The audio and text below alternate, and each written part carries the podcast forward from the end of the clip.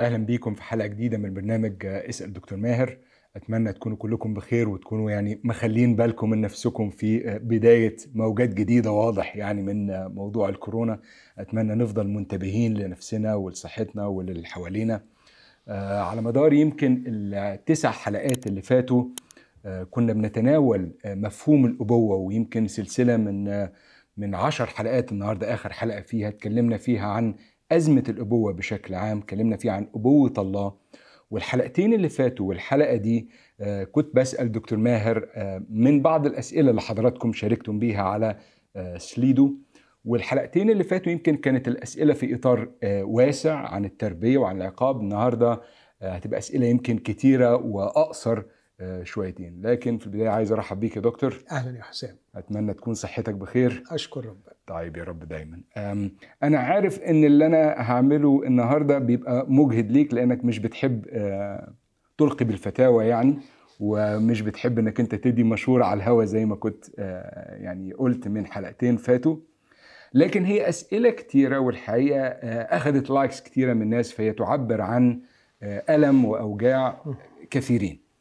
فأنا هبقى بحاول أسأل حضرتك أسئلة بتجمع جواها أسئلة تانية. يعني في عشرات الأسئلة الحقيقة جات لنا حاولت أشوف أكتر الأسئلة المعبرة وأجمع جواها كمان أسئلة تانية. فواحد مثلا من أكتر الأسئلة اللي واخدة لايكس يعني هي إنه حد بيقول بعد الحلقات بتاعت سلسلة الأبوة شاعر جواه بغضب شديد ناحية بابا. إزاي أقدر أسامحه على إهماله وعلى الأذية اللي تسبب فيها ليه؟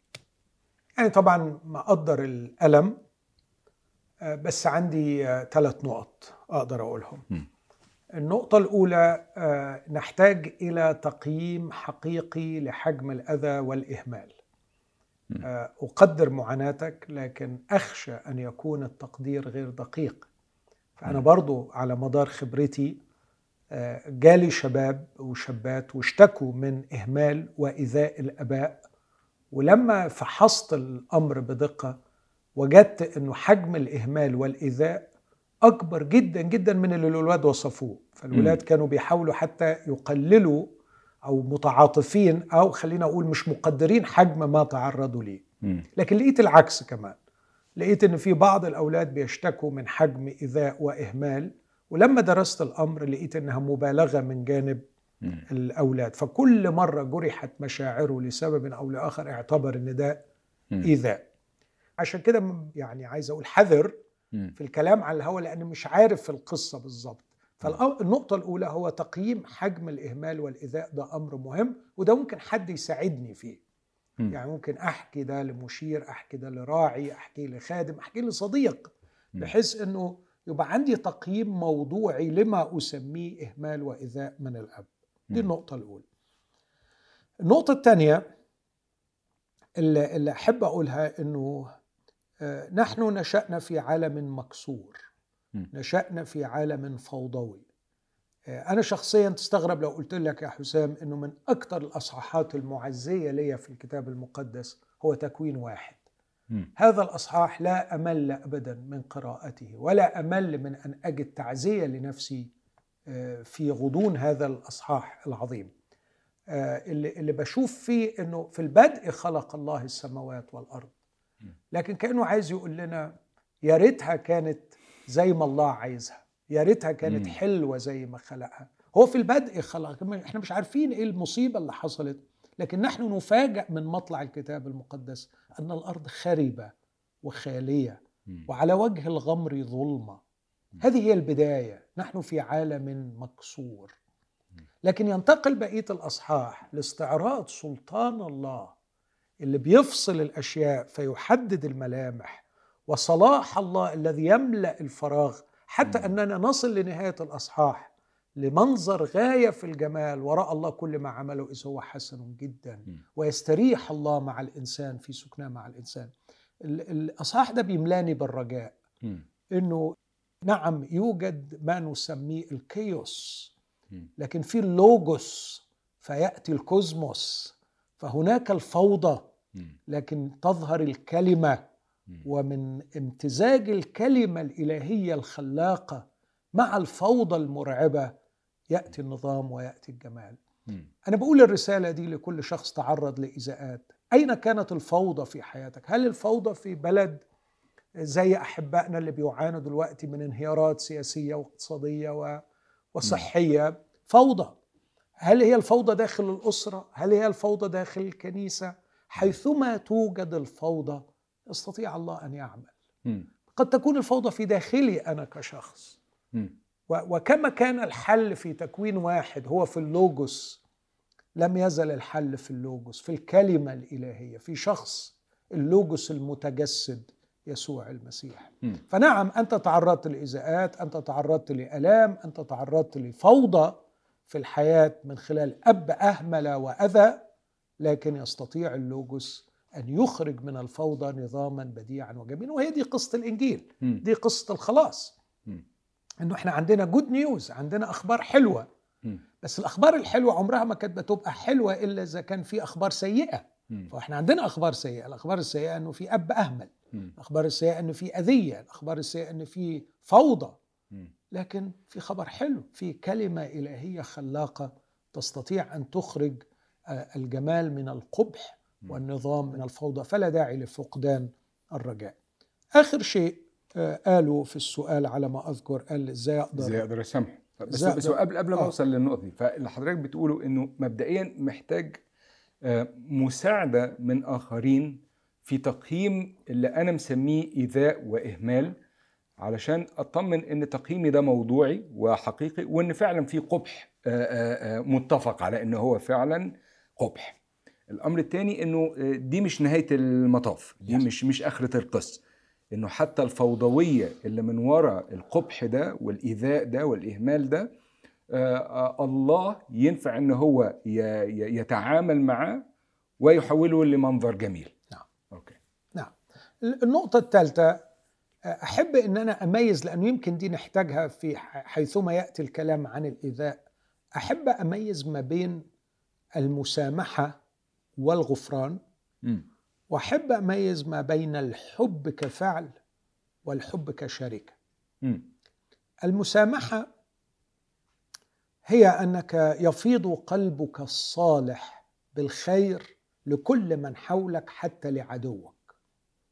فأنت آه، مخلوق آه، على صورة أبيك السماوي ومن كنز قلبك الصالح تخرج الصالحات. آه، مين بقى اللي هيجي في وشك يستمتع بالص- بالصالحات دي؟ أبوك عدوك أي حد.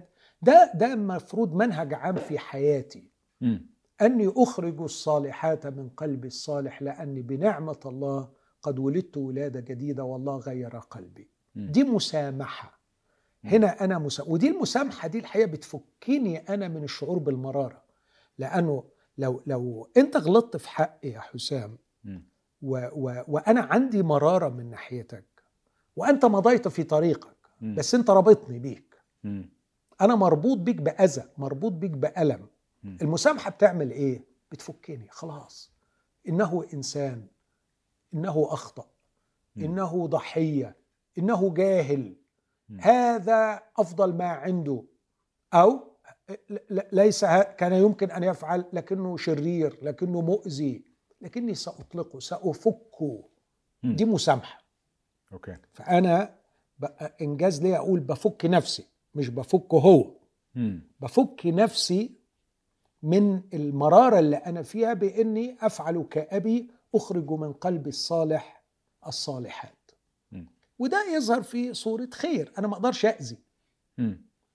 لكن الغفران حاجة تاني خالص الغفران مش أنا بفك نفسي أنا بفكه هو مم. من هذا القيد وده مشروط بالتوبة لقى 17 إن تاب فاغفر له مم. لأنه هو يجي ويعتذر وساعتها أنا بفكه من خطأه حتى يبدو كأنه ليس فعله مم.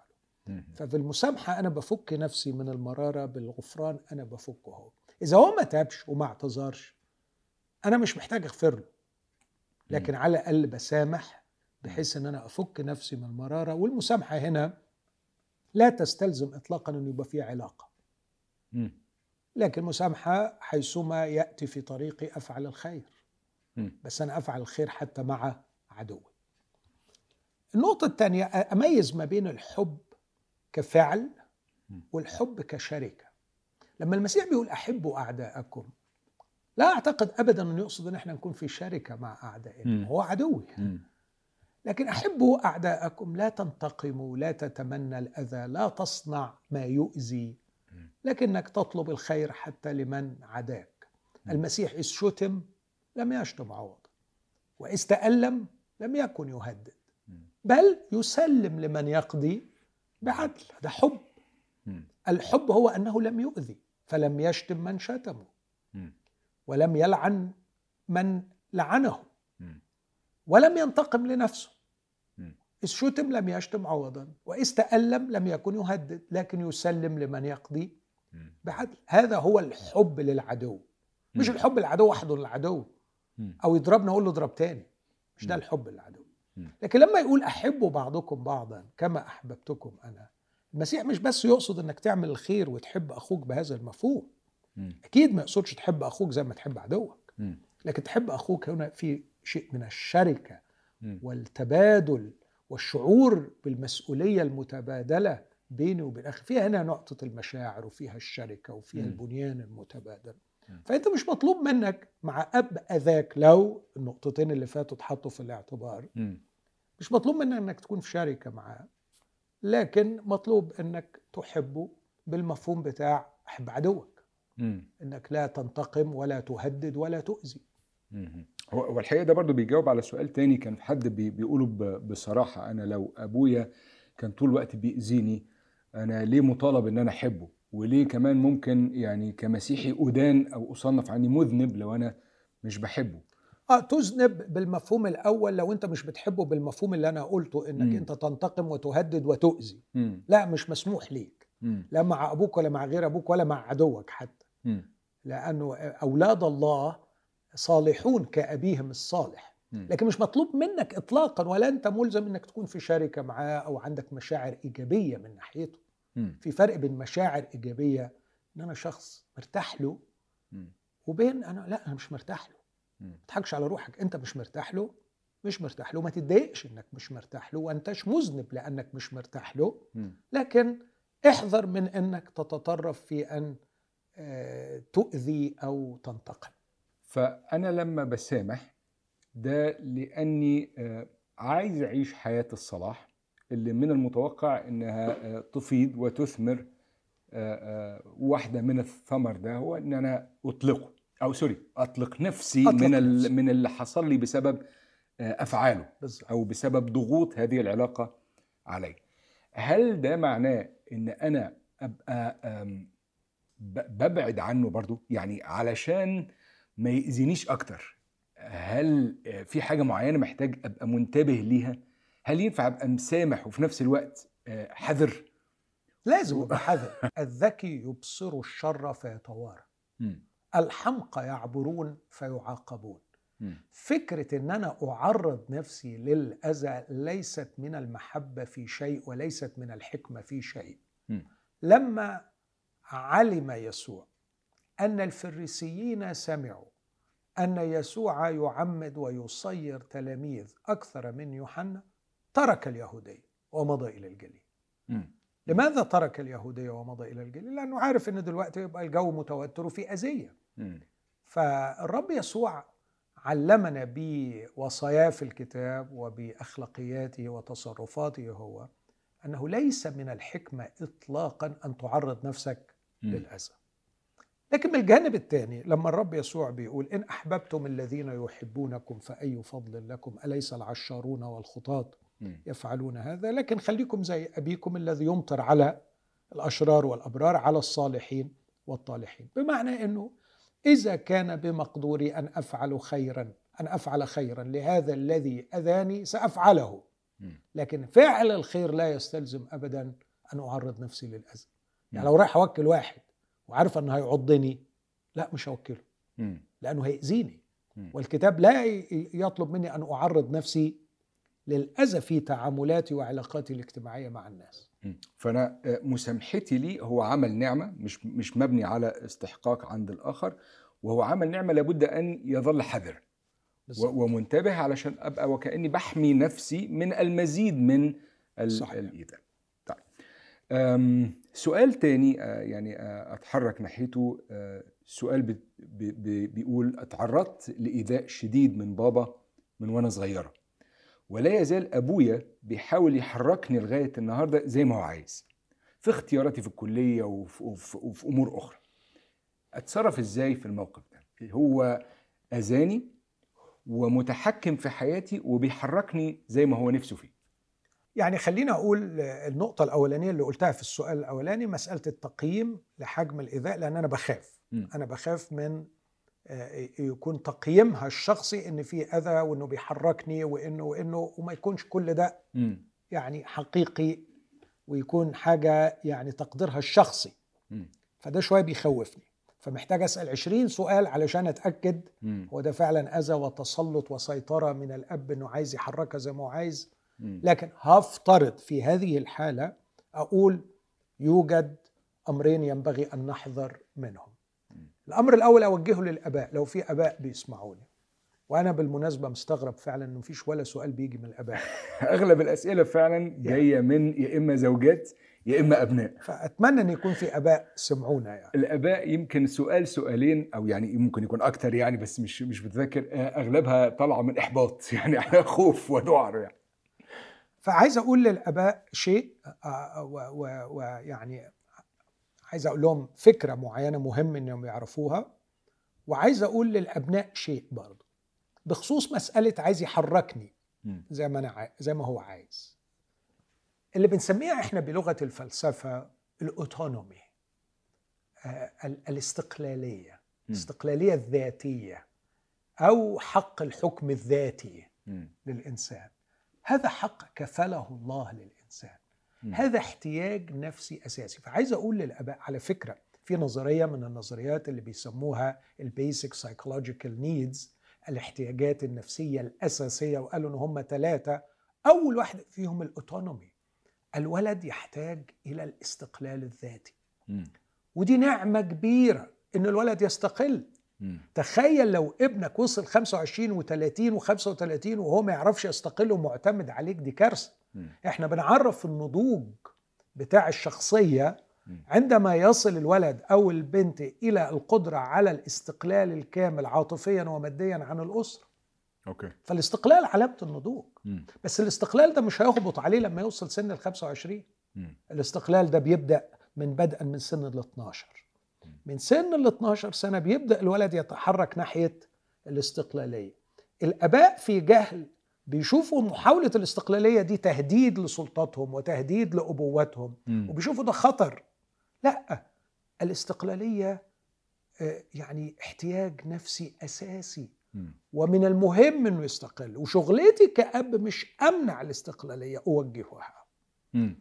أدعم الولد عليها لكن أحميه من خطرها. وثقلها. فيبقى الأب متزن وفاهم إنه لابد أن يدعم بنته أو ابنه في حالة الاستقلالية لكن بيحوط عليه بحيث يحميه من أي قرارات آه، صعب عليه ياخد فيها قرار صحيح وهو في السن ده. خبراته ما تساعدوش. فأنا بسخر له خبراتي. بسخر له قراءاتي. بصلي من أجله. بحط كل إمكانياتي معاه علشان أقول له يا ابني خلي القرار بتاعك قرار صحيح. أنا مش ضد استقلالك ومش ضد الأوتونومي إنك م. أنت تبقى يعني حر وذاتي الحركة لأنك في يوم من الأيام أنا مش هكون موجود. وأنت اللي هتعمل قراراتك في حياتك. فأنا هساعدك في ده فالمفروض أميز كأب ما بين آه، حالة محاولة ال- الشاب اللي عنده 12 13 سنة لأنه يعيش حياته باستقلالية ذاتية وإن دي شيء آه، طبيعي وإن ده نحو حالة النضوج اللي هو المفروض مدعو ليها وما بين وهو طفل لما كنت بح- بحاول آه، آه، أروض فيه آه، دوافع التمرد وال- والعند والأنانية. يعني ما ينفعش أتعامل مع مع الوضع الجديد اللي هو مراهق فيه بنفس الطريقة اللي كنت بتعامل بيها وهو طفل وعمال بحاول بس إيه آه، آه، أروض ال- التمرد اللي عنده. يعني بص آه، مش كل تعاملاتي مع الطفل قبل سن المراهقة هي مجرد ترويض طبعاً. إرادته. آه يعني إحنا. اتكلمنا عن جوانب كتير طبعاً. قوي وما زال المراهق محتاج من من جانب تاني برضه لمساعدته على تخليص ارادته من سلطان الرغبة وضغط الأقران بالعكس. ده بيزداد في في. المرحلة دي لكن اللي أنا عايز أقوله للآباء ما تخليش إرادة الولد كأنها عدوك أنت محتاج الإرادة دي مم. أنت محتاج ابن يبقى عنده إرادة قوية وإرادة صحيحة أنت اللي محتاجه إزاي الولد يوجه الإرادة بتاعته في الاتجاهات الصحيحة مم. لكن ما تكسرلوش إرادته وما تقاومش عملية استقلاله وحريته. آه، يعني هي هي عملية على فكرة تلقائية الولد مش بيقعد يخطط يقول أنا ناوي. أستقل. لكن هو التر- التركيبة الإنسانية لما بيسموها مراهقة.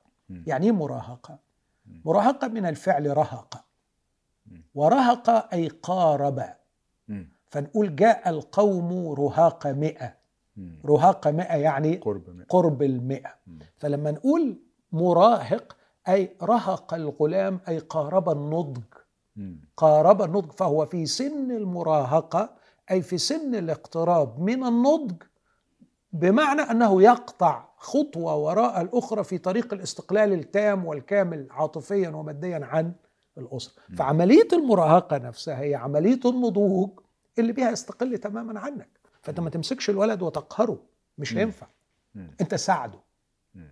ف... فدي اللي أقوله للآباء لكن من الجانب الثاني إذا كان الأوتونومي هو احتياج نفسي أساسي ينبغي أن الآباء يراعوه ويساعدوا عليه أقول أن الأوتونومي بالنسبة للولاد حمل ثقيل لا يستطيع تحمله.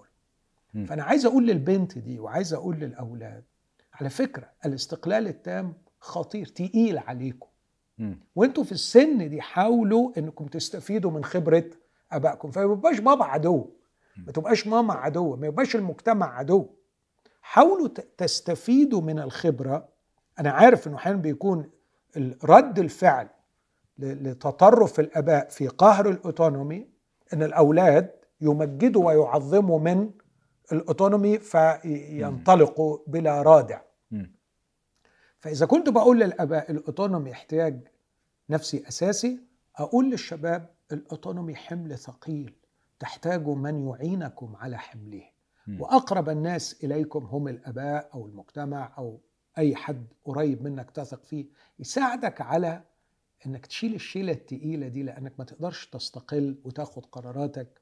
بشكل صحيح وأنت آه، في هذا ال- السن الصغير لو لو اتقهرت ال- الأوتونومي عند الولد من الأباء الولد بيقع في حاجة إحنا بنسميها الهيترونومي. إنه خلاص هيسلم إرادته لأخر. فيبقى خضوعه مش لما يراه هو صواب لكن لآخر. المأساة هنا إنه هذا الآخر قد يكون الأب ويمكن أفترض إن الأب بيراعي مصلحة الولد لكن بعد ما الأب يختفي مم. لسبب أو لآخر لابد من وجود آخر يمشيه فهو هنا كأنه إرادته مكسورة بالظبط هو خلاص هو بوظت الجهاز. بيتبع غيبا يعني أنت بوظت الجهاز مم. فأنت حضرتك دلوقتي مش هتروح معاك جامعة الواد دخل جامعة في بلد تاني مم. وهو ما عندوش الأوتونومي فهيدور على حد بديل ليك مم. كتير قوي بقى بيبقى البديل ده يا إما الشلة يا إما في مصر مثلا الجماعة الدينية مم. الكنيسة سلطة معينة آه، الألتراس ال- الانتماء اللي بينتمي إليه ويسلمهم أو جماعات متطرفة أو جماعات متطرفة مم. يسلمهم سلطة القيادة لأن الولد ما عندوش مم. هو خلاص وقع ضحية ال heteronomy مم. لو عايز أكمل القصة دي إذا كنت ابن لله وتعرفت عليه في حاجة ثالثه اسمها theonomy. إنك تسلم هذه الإرادة لله. وتبقى خاضع لله وال- والخضوع لله يختلف عن ال autonomy ويختلف عن ال heteronomy. فال autonomy أنت أنت مالك نفسك وماشي بدماغك وده خطر شديد زي ما قلت حمل ثقيل أنت لا تستطيع أن تحمله بمفردك ال heteronomy إن في آخر يسيطر عليك. ال theonomy إن الله يقودك من خلال تحرير عقلك وإنضاج عقلك كي يعمل مع الله فيوجه إرادتك. فيبقى الله هو اللي بيساعدك على أن تكون حر ومستقل وبتاخد القرارات الصحيحة. مش الله بيقهرك. الله لا يقهر. لكن الله يساعد الشخص على تطوير عقل ناضج يقدر يوجه الإرادة بشكل صحيح.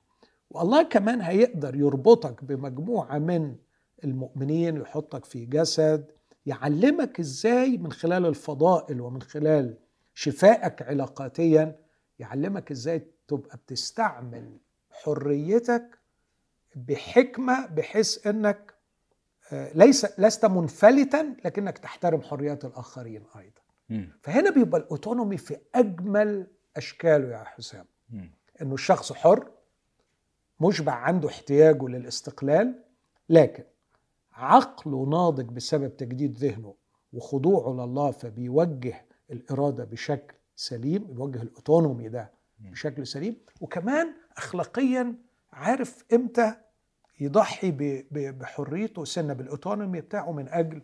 الآخرين فتلاقيه. عايش عيشة في النهاية رائعة سوري إن أنا دخلتك في حتة لا- فلسفية لا، صعبة و- لكن والحقيقة الحتة الأخرانية دي بصراحة برضو آه، يعني عايز أسأل حضرتك سؤال أو أستوضح منك في شيء لأنه آه، فكرة الثيونومي آه، كثيرا ما تستخدم الحقيقة يمكن بدلالة بتوحي بشيء غير اللي حضرتك بتتكلم عنه. وهي اللي مثلا بعض الجامعات المتطرفه بتستخدم بتستخدمه إنه لما يلاقي شاب مكسور الإرادة بدل ما هو كان تابع ذليل لعائلته أو تابع ذليل للمجتمع يقول له لأ اكفر بدول وتعالى علشان تطبق شرع الله. تعالى علشان آه، آه، تلتزم بالقوانين الإلهية وهي دي ال- ال- النواميس الإلهية الثيونومي بقى يعني تطبيق ناموس وشرائع الله. بس اللي حضرتك بتتكلم عليه غالبا مش هو ده. يعني لو عايز في كلمة في ضوء اللي انت استعملته أنا في المسيحية لا أرتبط بشرع الله لكني أرتبط بالله الذي شرع. مم. ففرق كبير قوي إنك ترتبط بقواعد وإنك ترتبط بشخص مم. أنا أرتبط بالله مم. كأبي المحب الذي يعتني بس أبي ده عنده تشريعات عنده وصايا سماها المسيح وصاياي سماها كلامه لما يقول وصاياي وكلامي أنت بتتكلم عن حالة علاقة وشركة عميقة ده واحد بيوصي ابنه مم. احفظ وصاياي يا ابني وصاياي وصايا أب. وكلامي بقى ده أعمق حتى من مجرد الوصايا ده الحوارات اللي شغالة. بيني وبينك. فأنت في النهاية تطيع الله الذي شرع ولست تطيع شرع الله. فوصاياي بالمفهوم آه، اللي المسيح قدمه اللي هو للإنسان لبناء الإنسان بالظبط. مش تكريس الإنسان لتتميم الشرائع. بالظبط كده. فالثيونومي المسيحي مم. هو ارتباط بالله لتحرير الإرادة من عبودية أي شيء وتمكينه من الاستقلال الذاتي الحر الموجه توجيه صحيح. بحيث زي ما قلت لك في الآخر إنه بيعمل قرارات حكيمة وكمان بيقدر يضحي بالأوتونومي بتاعه في حدود معقولة من أجل ارتباطه بالمجتمع اللي هو موجود فيه. يعني ال- السؤال ده ممكن يبقى آه، سبب دعوة للآباء لاحترام الأوتونومي واستقلالية الذات عند أبنائهم وللأبناء للبحث عن العلاقة مع الله شخصيا لتفعيل آه، آه، وصاياه والإنسانية اللي هو عايز يكونها فيهم يعني. آه وما ما يمجدش قوي الاستقلال بحيث إنه. يشوفه هو ده الهدف المنشود الذي سيعطي للحياه معنى. مم. الاستقلال تقيل عليك مم. عشان كده ارتبط بالرب. أدخل لسؤال ثالث. أنا آسف بجري معاك لا يعني اتفضل. السؤال الحقيقة يعني إيه آه، مش بس مكتوب على سليده لكن أنا شخصيا آه، اتعرضت لمواقف كتيرة آه، اتسألت فيها السؤال ده. بيقول إزاي أحمي أخويا الصغير من إنه يتعرض للإساءات اللي أنا اتعرضت ليها طول عمري من أبويا؟ والحقيقة السؤال ده اتسألته كمان من بنات كتير ممكن تكون في سن مثلا تخرج من الجامعة وأخوها الصغير لا يزال مثلا في سن إعدادي ولا أوائل ثانوي وهي مرت بصعوبات شديدة فعلا من على إيدين والدها وخايفة على أخوها شعر بنوع من أنواع المسؤولية فتلاقيها تصطدم مع أبوها بجنون و و و وفي نفس الوقت الأوضاع بتزداد سوءا الحقيقة مش بتتصلح. أكيد الاصطدام مع الأسرة آه، يعني هيؤدي إلى زي ما قلت بالظبط يا حسام الأوضاع تزداد سوءا. لكن أفترض إنه البنت دي من الممكن من الممكن. في حالات أنا عارف نادرة جدا أن يكون لديها أسلوب حواري مع الأسرة بحيث تحمي الولد من الأذى.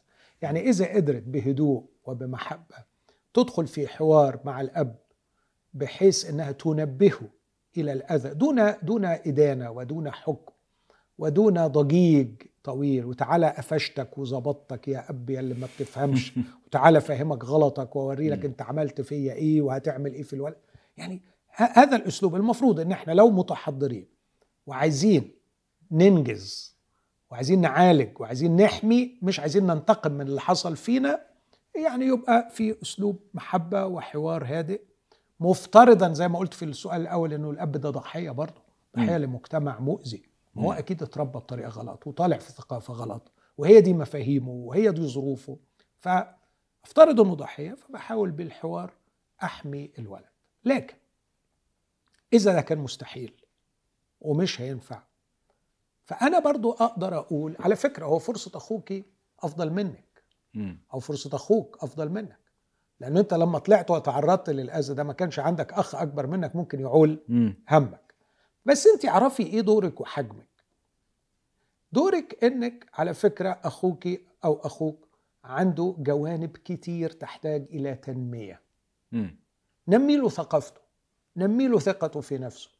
نمي له شعوره بالأمان من خلال علاقتك بيه. هو محتاج حد يحبه ويهتم بيه ويعتني بيه. تقولي طب وإيه ده علاقته بالأذى؟ تنمية هذه الجوانب ستجعل هذا الولد يقف من أجل نفسه. وهتجعل هذا الولد يستطيع أن يحمي نفسه من أذى أبوه. فخلي قضيتك أو قضيتك هي الاستثمار في جوانب أخرى في شخصية أخوك وما تختزلش القضية كلها إن هذا الولد ضحية للأب وأنا ينبغي أن أحميه. لا الولد ده كيان متسع قوي. وفي جوانب مهملة بسبب أذية الأب ده. الأب ده ما هو اللي بيأذي ده أكيد ما استثمرش في بناء شخصية هذا الولد. روح أنت استثمري في شخصيته. حاول أنت تشجعه حاول تكتشف مواهبه حاول إنك تستثمر أي نوع من الاستثمار اللي يزود ثقته في نفسه وشعوره بالأمان وقبوله لنفسه وده هيخليه يعرف يقف من أجل نفسه. فبدلا من أن يعني أدخل في عراك مع أبويا أخدم أخوي. بالظبط. سؤال رابع بيقول أبويا صعب جدا جدا وأنا خايفه أدخل ارتباط لا يطلع جوزي شبه أبويا بعد ما نخلف. فهي مترددة جدا في فكرة آه، الالتزام بعلاقة آه، تقول بيها للجواز لأنها مرعوبة لا جوزها اللي ارتبطت بيه ده يطلع شبه أبوها بعد ما يخلفوا آه، هتبقى خدت صدمة عمرها في اللي فات وفي اللي جاي يعني. يعني عايز أقول تخوف ممكن أقول مبالغ فيه لكنه مش مستحيل حدوثه يعني. يعني عايز أقول إلى حد ممكن ممكن. طب إيه اللي أعمله؟ ما اتجوزش. لا فكري كويس. بس. يعني أكيد الست والدتك ما فكرتش كويس وعشان كده اتدبست في الجوازه دي. فكل اللي استفيده من الفكرة دي آه من الممكن أن يحدث هذا. آه، إيه الموقف اللي آخده؟ فكري بدل المره عشرة في الجواز. لا تندفعي إلى الزواج. ودي نعمة كبيرة إن إحنا ما نندفعش إلى الجواز. المفروض نفكر كويس والمفروض إن إحنا نرفض المبادئ السخيفة ضل راجل ولا ضل حيط الحقوني ما اتجوزتش. لغاية دلوقتي. لا تأني وتريثي وفكري وصلي. وارتبطي. مش على فكرة كتير من البنات بتصلي عشان حاجة عايزة اتجوز لا صلي إنك تتزوجي الزواج الصحيح مش مجرد أي زواج. فما تعرضت لي من أذى في بيت أبيك يزيد عندك من أهمية الاختيار الصحيح. أوكي. يعني أتكلم برضو بصراحة يعني بناء على بعض الخبرات وجلسات مع ناس آه بعض البنات فعلا لسبب الإيذاءات اللي أنا أشهد إن هي فعلا إيذاءات حقيقية وقبيحة بيكونوا في حالة ذعر شديد. فبالرغم إن هم دخلوا بالارتباط بالفعل إلا إنه لما يجي بقى الخطوات العملية قربنا من الجواز لا بترجع ورا خالص. آه. ويبقى نمط متكرر. يعني آه، حصلت مرة واثنين إنه نفس الوضع يحصل. مقدر ومتعاطف جدا مع البنات دول. آه، أقول لهم كلمتين. الكلمة الأولى أرجوكم تثقوا إنه في رجال يخافوا الرب بيحبوا الرب ورجال محترمين ولديهم القدرة على تحمل مسؤولية الزواج.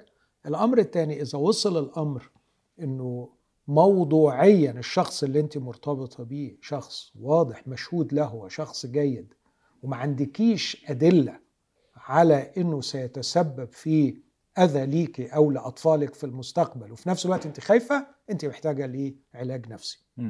فاهم قصدي؟ يعني لو الأدلة اللي عندها بتقول إن الراجل ده كويس بس هي خايفة من الجواز بسبب اللي مم. فات لا ده يبقى يحتاج الأمر إلى تدخل علاجي محتاجة مساعدة أكتر يعني. طيب شكرا جدا يا دكتور. الحقيقة في سؤالين ليهم علاقة ببعض لأنه بيدوروا في نفس ال- الموضوع فأنا هقولهم مع بعض وحضرتك آه، شوف تحب تجاوب أنهي الأول. السؤال الأولاني بيقول أنا عرفت إن أبويا بيخون أمي. وغالبا المفترض إن الأم يمكن تكون مش عارفة أو هو يظن إن الأم مش عارفة. هل المفروض يبقى دوري إني أسكت وأتقبل وأتجاهل الوضع ولا المفروض أقوم بدور معين آه، في البيت؟ السؤال الثاني برضو بيتكلم عن موضوع الخيانة الزوجية وهو موضوع موجع جدا يعني. بيقول أبويا وأمي بيخونوا بعض بقى. يعني الأولاني بيتكلم عن أبويا بيخون أمي لا يعني هنا بيتكلم عن أبويا وأمي بيخونوا بعض. وأنا شفت بعينيا الكلام اللي بيتبعت على التليفونات بتاعتهم أنا عرفت الرب لكن مش عارف إزاي ممكن أكبر معاه وأنا جاي من النقطة دي ومن البيت اللي عامل زي ده. يعني قلبي مكسور. قلبي مكسور على شاب أو شابة يتحط في الموقف ده. مش عارف عالمه هيبقى شكله إيه. إزاي هيطلع للدنيا؟ إزاي هيواجه الحياة؟ عايز عايز أصرخ في وجه كل أب وكل أم. تسول لهم نفوسهم الشريرة أن يرتكبوا هذا الجرم. أقول إذا كنتم لا تخافوا الله ولا تحترموا عهد الزواج. ارحموا الأطفال. أيها المجرمون أيها المجرمون في حق أطفالكم ارحموا هذه الكيانات الصغيرة التي ترتجي في الدنيا شيئا نبيلا جميلا تنظر إليه يشجعها على قبول الحياة. كيف ستقف أمام الله وقد كسرتم وصيته وزنيتم؟ وكيف ستقف أمام الله وقد خنتم العهد وكسرتوه؟ وإن أفلتتم من عقاب خطية الزنا وعقاب خطية كسر العهد كيف ستواجهوا أولادكم في المستقبل؟ هل تدركوا حجم الجريمة المرتكبة في حق أبناء رأوا بعيونهم على التليفونات أو عرفوا من مصادر واضحة لديهم. إنكم بتخونوا بتخون مراتك بتخون أمه. كيف يستقبلك كأب؟ كيف يحترمك كأب؟ هل تعلم ما حجم الدمار الذي أنتجته في نفسية بنتك أو ابنك لما يعرف كده؟ أنا لغاية النهارده بشوف نفوس محطمة استعمال كل أنواع الأدوية والعلاجات مش قادرين نتقدم بهم بسبب المواقف دي بسبب هذه الجريمة التي ارتكبت في حق الأطفال وهم صغار. وبعدين للأسف الشديد للأسف ما هو الغبا لما بيركب الأب ولا الأم ما بيبقاش دريان وبيبقى متصور له إن العيال مش هتعرف متصور له يعني يعني العيال صغيرة أنا عندي مرضى محطمين لأنه هي عمرها خمس سنين شافت المنظر. وكانت الام مش متصورة بغبائها إن الطفل خمس سنين مش هتدرك ولا الأب بغبائه متصور إن الطفل خمس سنين مش هيدرك. يعيش الولد والبنت في عذاب. طبعا ليهم رجاء في خلاص الله أكيد. زي ما قلت يعني الأرض خربة وخالية وعلى وجه الغمر ظلمة. لكن يوجد إله صاحب سلطان يفصل ويميز. ويطلق النور ويوجد إله مملوء بالصلاح يملأ الفراغ والخواء ويجعل كل شيء حسن. في خبر الإنجيل المفرح للشباب دول. لكن قلبي مكسور مرة تانية و و وأصرخ إلى الله أن ينبههم ويسترجعهم من من هذه الحماقة.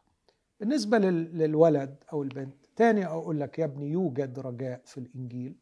يوجد رجاء إن الله يخلق من حطام نفسك التي تحطمت بسبب ما رأيت وما سمعت الذي يقيم الأموات. الله الذي يقيم الأموات.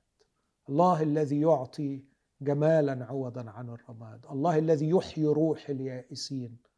الله وحده قادر أن يقيمك ويقيمك ويجعل منك انسانا ناجحا على الرغم من هذا الشيء الرديء الذي رأيته. لكن ملاحظتين عمليتين صغيرين. أنت مش مسؤوليتك اطلاقا إصلاح ما بينهم ولا إصلاحهم. أنت ليك حقوق عليهم ما خدتهاش. كان ليك حق يا ابني إن أبوك يكون طاهر وأمك تكون طاهرة. أنت كان ليك حق عليهم إنك تعيش في جو آمن. ما ادوكش حقوقك لكن ما تحطش على نفسك عبء إنك تصلحه مش شغلانتك خالص. محدش قال إن الولاد يصلحوا أهاليهم. محدش قال إن الولاد يربوا أهاليهم. تحطش نفسك في المسؤولية دي ولا تشعر اطلاقا بأن عليك العبء ده.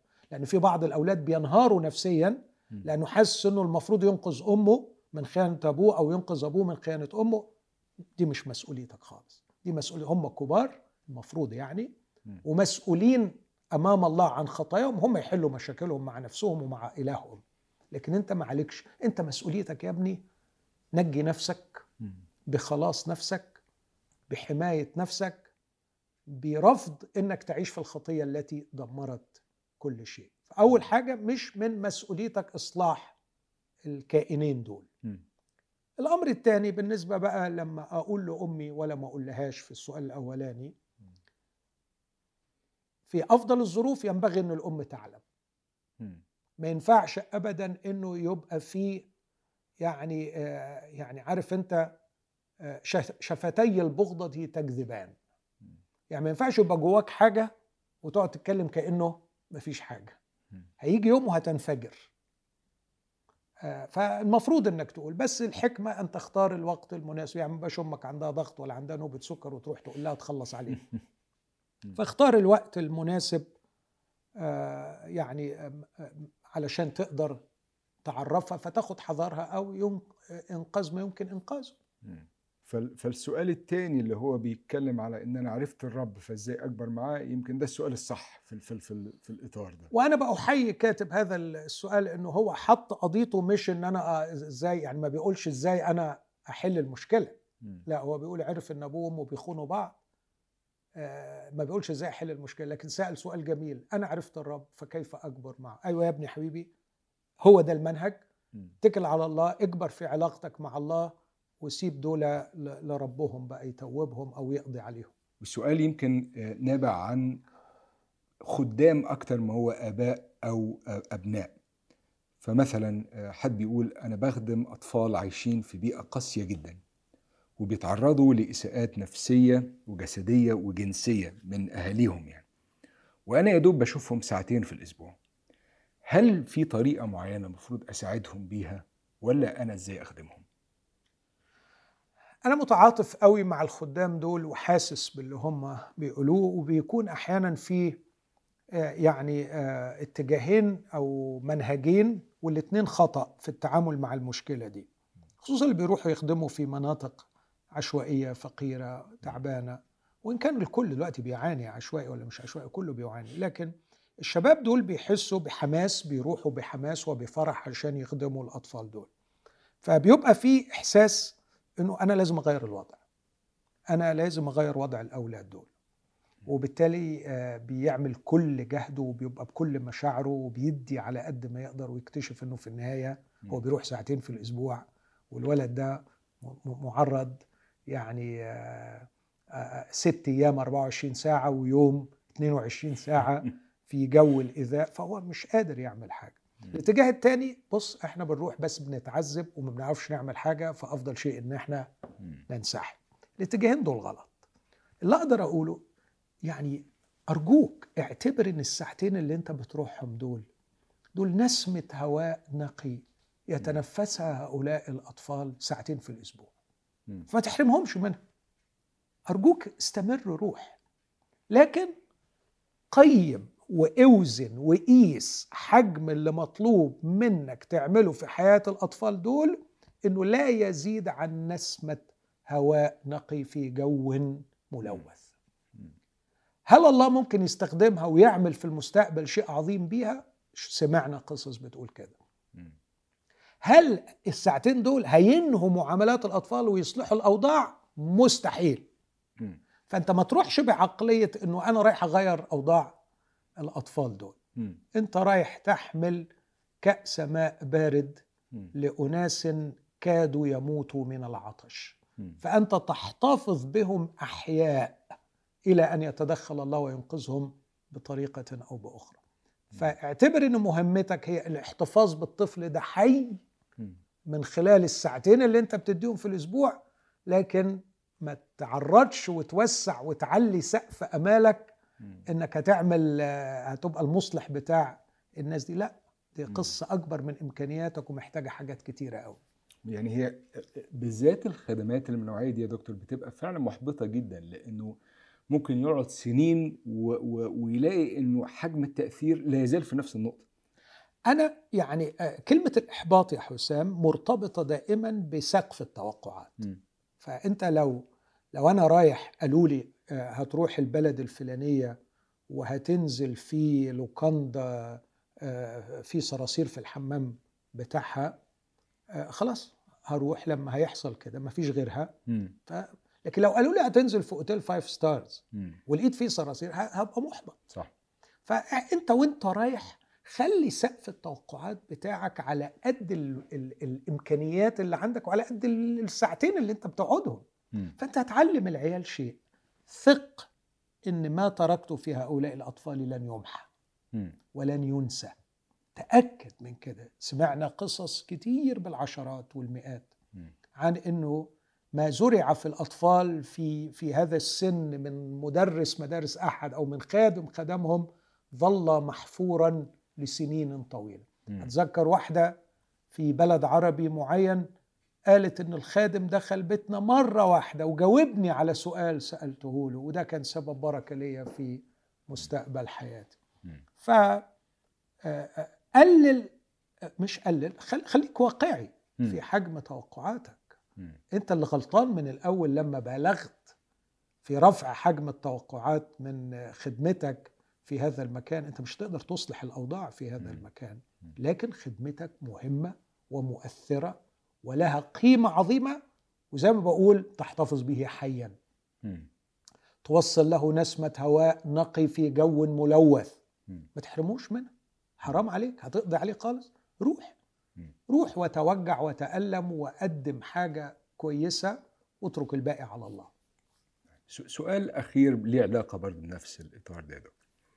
لو أنا كخادم لو أنا كخادم في ال- ال- الخدمة دي هي هل أنا مدعو لأن أكون بمثابة أب للأولاد دول ولا أنا دوري إن أنا مثلا أحاول أساعد أبائهم إن هم يكونوا أباء أفضل؟ ولا ولا ده ولا ده؟ يعني طبعا سؤال جميل. إني أكون أب لهؤلاء بالمطلق كده ده مستحيل يا حسام. مم. ما تقدرش. مم. وهنا في خطر. لو انت قلت للبنت ان انت بنتي أو قلت للأولاد أنتوا أولادي مم. الأولاد دول هيتوقعوا منك أن تتصرف معهم كما تتصرف مع آدم وسليم. بس لما هنيجي للواقع مش هتقدر تعمل كده. طبعا. من نواحي كتير قوي. من حيث وقتك من حيث مجهودك من حيث إمكانياتك من حيث إنفاقك. فما توعدش الولاد بما لا تستطيع أن تفي به. لأن ده هيبقى مؤذي ليهم وهتبقى أنت اشتركت كمان في عملية الأذى بتاعهم لكن أقدر أقول وإن كنت لا تستطيع أن تكون ابا لهم اظهر لهم شيئا من الأبوة. طلع حتة أبوة في الوقت اللي أنت. بتتقابل معاهم فيه. آه، يعني أنا أعرف أولاد يجي يقول لك ممكن تبقى بابا مم. ممكن تبقى أب لي ممكن تتبناني. كن واضح وحاسم لا ما أقدرش وهتوجعه. بس الأفضل إنك توجعه الوجع الخفيف ده بدل ما توجعه بصدمة إحباط أكبر لأنه هيعيش بالحلم بقى وهيطلع ويحلق. وهيروح اليوم ده أسعد إنسان لأنه الخادم قال لي إنه هيبقى بابا. وبعدين يجي يدور على الخادم ده ما يلاقوهوش مم. فما ينفعش فأنت لا تستطيع أن تكون أبا لكن اظهر شيئا من الأبوة الجانب الثاني طبعا لو تقدر إنك تخدم أبائهم.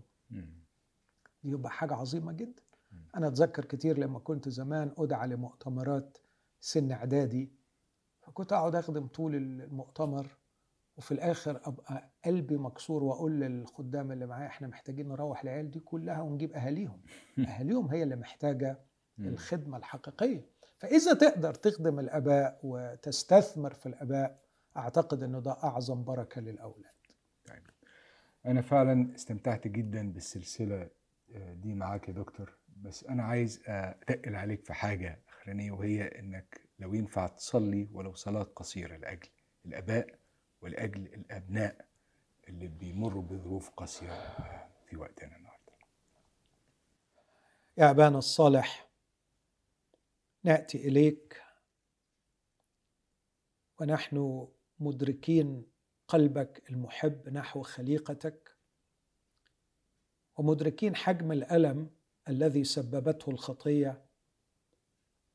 والذي لم تقف أمامه يا أبانا عاجز أو مكتوف الأيدي؟ لكن صنعت الخلاص العظيم. أرسلت ابن محبتك إلى عالمنا. ليحمل الخطية ليبطل الخطية بذبيحة نفسه. ليقهر أجناد الشر الروحية ويجردهم جهارا ويظفر بهم في الصليب. أرسلت لنا يسوع مخلصنا وربنا لكي يؤسس ملكوت ابن محبتك. ويكون فعلا يا أبانا لنا النصيب أن نتمتع بأن تنقذنا من سلطان الظلمة وتنقلنا إلى هذا الملكوت. أبانا المحب الصالح أشكرك لأجل هذا الخلاص. أتضرع إليك أيها الآب المحب في ضوء ما تكلمنا وتحاورنا وسمعنا من آلام ومآسي. أتضرع إليك يا أبانا أن تخلص الآباء والأمهات من كل شر. تخلصهم من الخطية ومن عبودية إبليس كي يكونوا ملاجئ وبيوتا آمنة لأولادهم. لكي يجد الأطفال في أحضانهم وتحت ظلهم وفي سترهم دفئا وحبا وامانا ورحمة. اخلق يا أبانا في هذه البيوت أجواء سوية صحيحة لتنمية أطفال أصحاء. أتضرع إليك يا أبو الرأفة وإله كل تعزية. أتضرع إليك يا أبانا المحب يا من تقوت الطيور وتكسو الزهور.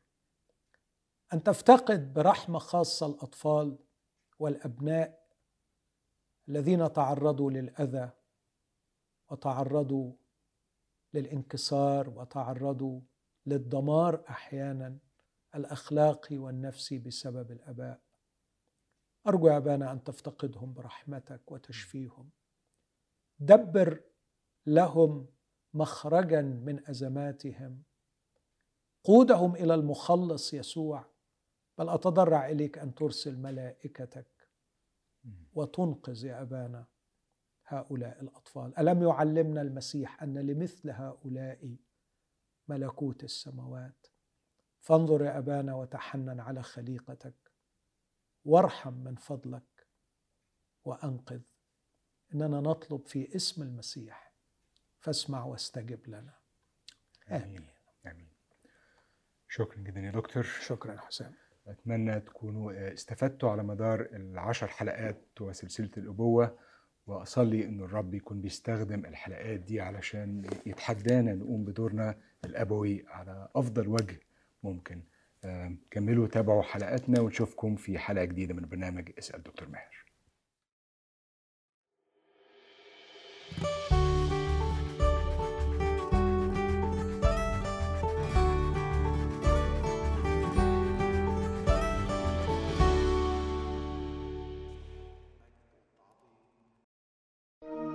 لمشاهدة المزيد من الحلقات زوروا سات 7 بلاس.